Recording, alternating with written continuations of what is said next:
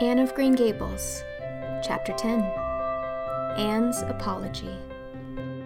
Marilla said nothing to Matthew about the affair that evening, but when Anne proved still refractory the next morning, an explanation had to be made to account for her absence from the breakfast table. Marilla told Matthew the whole story, taking pains to impress him with a due sense of the enormity of Anne's behavior. It's a good thing Rachel Lynde got a calling down. She's a meddlesome old gossip, was Matthew's consolatory rejoinder. Matthew Cuthbert, I'm astonished at you. You know that Anne's behavior was dreadful, and yet you take her part. I suppose you'll be saying next thing that she oughtn't to be punished at all. Well, now. No, not exactly, said Matthew uneasily. I reckon she ought to be punished a little. But don't be too hard on her, Marilla. Recollect she hasn't ever had anyone to teach her right. You're going to give her something to eat, aren't you? When did you ever hear of me starving people into good behavior? demanded Marilla indignantly. She'll have her meals regular, and I'll carry them up to her myself. But she'll stay up there until she's willing to apologize to Mrs. Lynde, and that's final, Matthew. Breakfast, dinner, and supper were very silent meals, for Anne still remained obdurate. After each meal, Marilla carried a well filled tray to the east gable and brought it down later on, not noticeably depleted.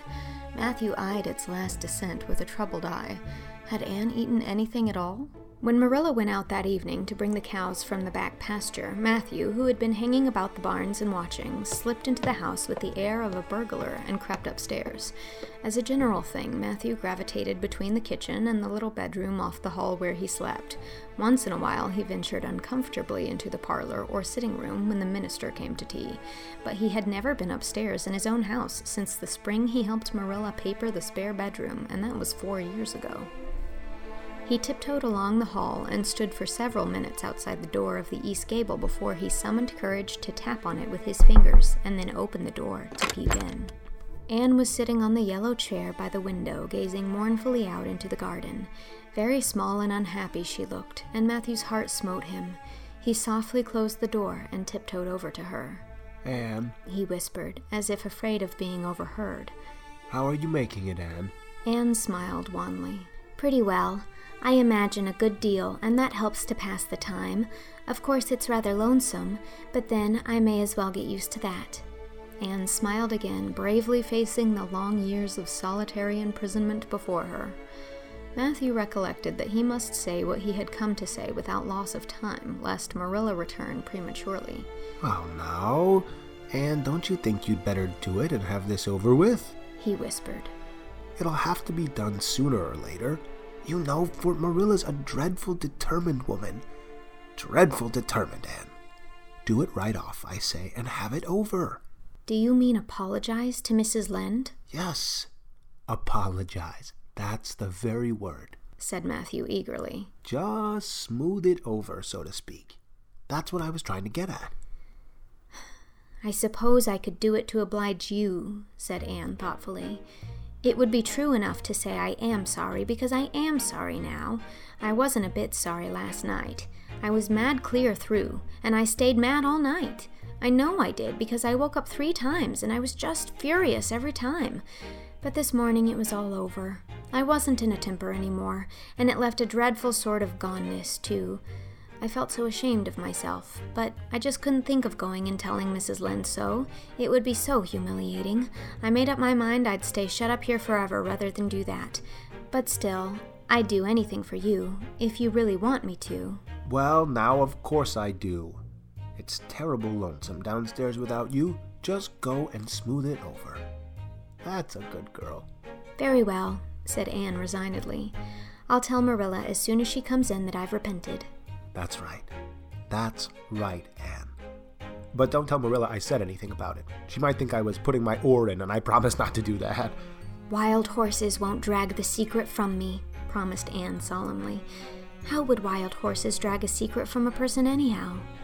But Matthew was gone, scared at his own success. He fled hastily to the remotest corner of the horse pasture lest Marilla should suspect what he had been up to.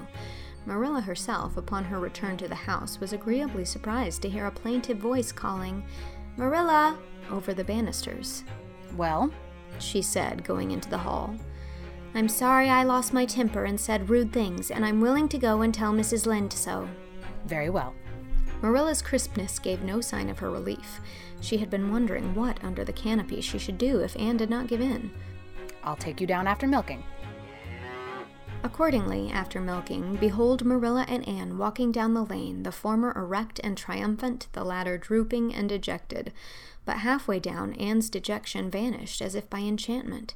She lifted her head and stepped lightly along, her eyes fixed on the sunset sky and an air of subdued exhilaration about her. Marilla beheld the change disapprovingly. This was no meek penitent, such as it behooved her to take into the presence of the offended Mrs. Lynde. What are you thinking of, Anne? she asked sharply.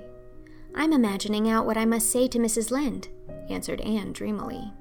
This was satisfactory, or should have been so, but Marilla could not rid herself of the notion that something in her scheme of punishment was going askew. Anne had no business to look so rapt and radiant. Rapt and radiant Anne continued until they were in the very presence of Mrs. Lynde, who was sitting knitting by her kitchen window. Then the radiance vanished. Mournful penitence appeared on every feature. Before a word was spoken, Anne suddenly went down on her knees before the astonished Mrs. Rachel and held out her hands beseechingly. Oh, Mrs. Lynde, I am so extremely sorry, she said with a quiver in her voice. I could never express all my sorrow. No, not if I used up a whole dictionary. You must just imagine it. I behaved terribly to you, and I've disgraced the dear friends, Matthew and Marilla, who have let me stay at Green Gables although I'm not a boy. I'm a dreadfully wicked and ungrateful girl, and I deserve to be punished and cast out by respectable people forever. It was very wicked of me to fly into a temper because you told me the truth. It was the truth. Every word you said was true. My my hair is red, and I'm freckled and skinny and ugly. What I said to you was true too, but I shouldn't have said it. Oh, Mrs. Lynde, please, please forgive me. If you refuse, it will be a lifelong sorrow to me. You wouldn't like to inflict a lifelong sorrow on a poor little orphan girl, would you, even if she had a dreadful temper? Oh, I am sure you wouldn't. Please say you forgive me, Mrs. Lynde. Anne clasped her hands together, bowed her head, and waited for the word of judgment. There was no mistaking her sincerity. It breathed in every tone of her voice. Both Marilla and Mrs. Lynde recognized its unmistakable ring, but the former understood in dismay that Anne was actually enjoying her valley of humiliation, was reveling in the thoroughness of her abasement. Where was the wholesome punishment upon which she, Marilla, had plumed herself? Anne had turned it into a species of positive pleasure. Good Mrs. Lynde, not being overburdened with perception, did not see this. She only perceived that Anne had made a very thorough apology, and all resentment vanished from her kindly, if somewhat officious, heart. Oh, there, there. Get up, child, she said heartily. Of course I forgive you. I guess I was a little too hard on you anyway. But I'm such an outspoken person. You just mustn't mind me, that's what. It can't be denied your hair is terrible red. But I knew a girl once, went to school with her, in fact, whose hair was every mite as red as yours when she was young. But when she grew up, it darkened to a real handsome auburn. I wouldn't be a mite surprised if yours did, too. Not a mite. Oh, Mrs. Lynde! Anne drew a long breath as she rose to her feet. You have given me a hope. I shall always feel that you are a benefactor. Oh, I could endure anything if I only thought my hair would be a handsome auburn when I grew up. It would be so much easier to be good if one's hair was a handsome auburn, don't you think? And now may I go out into your garden and sit on that bench under the apple trees while you and Marilla are talking? There is so much more scope for imagination out there. Laws, yes, run along, child, and you can pick a bouquet of them white June lilies over there in the corner if you like. As the door closed behind Anne, Mrs. Lynde got briskly up to light a lamp. She's a real odd little thing. Take this chair, Marilla. It's easier than the one you've got. I just keep that for the hired boy to sit on. Yes, she certainly is an odd child, but there's something kind of taking about her after all. I don't feel so surprised at you and Matthew keeping her as I did, nor so sorry for you either. She may turn out all right. Of course, she has a queer way of expressing herself, a little too, well, Too kind of forcible, you know? But she'll likely get over that now that she's come to live among civilized folk. And then, her temper's pretty quick, I guess. But there's one comfort. A child that has a quick temper, just blaze up and cool down, ain't never likely to be sly or deceitful. Preserve me from a sly child, that's what. On the whole, Marilla, I kind of like her. When Marilla went home, Anne came out of the fragrant twilight of the orchard with a sheaf of white narcissi in her hands. I apologized pretty well, didn't I? she said proudly as they went down the lane. I thought since I had to do it, I might as well do it thoroughly. You did it thoroughly, all right enough, was Marilla's comment. Marilla was dismayed at finding herself inclined to laugh over the recollection. She had also an uneasy feeling that she ought to scold Anne for apologizing so well, but then that was ridiculous. She compromised with her conscience by saying severely, I hope you won't have occasion to make many more such apologies. I hope you'll try to control your temper now, Anne. that wouldn't be so hard if people wouldn't twit me about my looks, said Anne with a sigh. I don't get cross about other things, but I'm so tired of being twitted about my hair, and it just makes me boil right over. Do you suppose my hair will really be a handsome auburn when I grow up? You shouldn't think so much about your looks, Anne. I'm afraid you're a very vain little girl.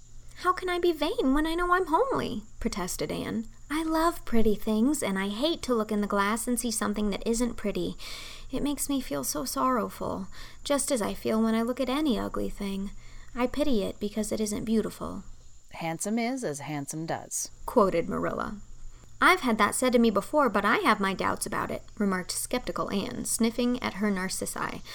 Oh, aren't these flowers sweet? It was lovely of Mrs. Lynde to give them to me. I have no hard feelings against Mrs. Lynde now. It gives you a lovely, comfortable feeling to apologize and be forgiven, doesn't it? Aren't the stars bright tonight? If you could live in a star, which one would you pick? I'd like that lovely, clear, big one away over there, above that dark hill. Anne, do hold your tongue, said Marilla, thoroughly worn out trying to follow the gyrations of Anne's thoughts.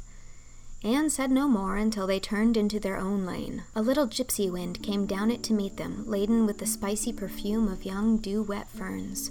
Far up in the shadows, a cheerful light gleamed out through the trees from the kitchen at Green Gables. Anne suddenly came close to Marilla and slipped her hand into the older woman's hard palm. It's lovely to be going home and know it's home, she said. I love Green Gables already, and I never loved any place before. No place ever seemed like home. Oh, Marilla, I'm so happy. I could pray right now and not find it a bit hard. Something warm and pleasant welled up in Marilla's heart at touch of that thin little hand in her own, a throb of the maternity she had missed, perhaps. Its very unaccustomedness and sweetness disturbed her. She hastened to restore her sensations to their normal calm by inculcating a moral. If you'll be a good girl, you'll always be happy, Anne, and you should never find it hard to say your prayers. Saying one's prayers isn't exactly the same thing as praying, said Anne meditatively but I'm going to imagine that I'm the wind that is blowing up there in those treetops. When I get tired of the trees, I'll imagine I'm gently waving down here in the ferns, and then I'll fly over to Mrs. Lynde's garden and set the flowers dancing, and then I'll go with one great swoop over the clover field, and then I'll blow over the lake of shining waters and ripple it all up into little sparkling waves. Oh, there's so much scope for imagination in a wind, so I'll not talk any more just now, Marilla. Thanks be to goodness for that, breathed Marilla in devout relief.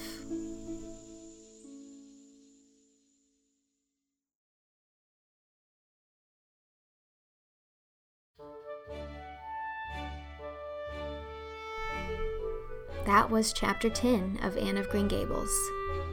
Mrs. Rachel Lynde was read by Jamie Lynn Beatty. Matthew Cuthbert was read by Dylan Saunders. Marilla was read by Whitney Avalon, and Anne Shirley was read by me, Mary Kate Wiles. It is also recorded and edited by me and executive produced by Xiaoxi Kuo. This chapter was made possible by my patron Clark Wilburn. Thank you, Clark. This project is funded entirely through my Patreon, where, if you sign up at any level, you can receive access to the first 27 chapters of the book. And patrons at the $50 level are currently receiving weekly chapters of Anne of Avonlea, as well as a shout out in an episode. If you'd like to become part of my Patreon community, head on over to patreon.com slash mkwiles. Chapter 11 will be coming next week.